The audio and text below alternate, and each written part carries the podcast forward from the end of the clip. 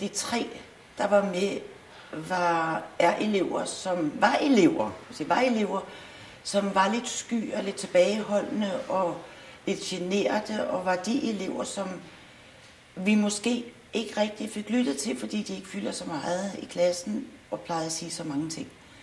Og da de kom tilbage fra skuespillet, så begyndte de at fylde meget mere og stå ved deres meninger. Så på den måde så, så fik de ændret deres rolle. Øh, når de andre snakker derinde om, at det skal være i senere i skoleåret, så synes jeg, at det her det var rigtig godt. Det var i begyndelsen af skoleåret, fordi der har vi ikke rollerne helt etableret til, at vi begynder sådan at finde ud af, hvem vi har, og hvor de er, og hvem der siger hvad, og hvem der griner af mine vittigheder. Men her, der ved vi ikke, hvem det er endnu, så derfor kan de stadigvæk nå at ændre deres, deres egne roller. Og de tre, som ændrede sig, kunne jeg forestille mig, har altid været de meget, meget stille elever i klassen, som er blevet sparket rundt. Og lige pludselig kommer de tilbage, og så siger de, her står jeg, og jeg kan ikke sparkes rundt mere. Jeg har noget tyngde, og jeg kan nogle ting.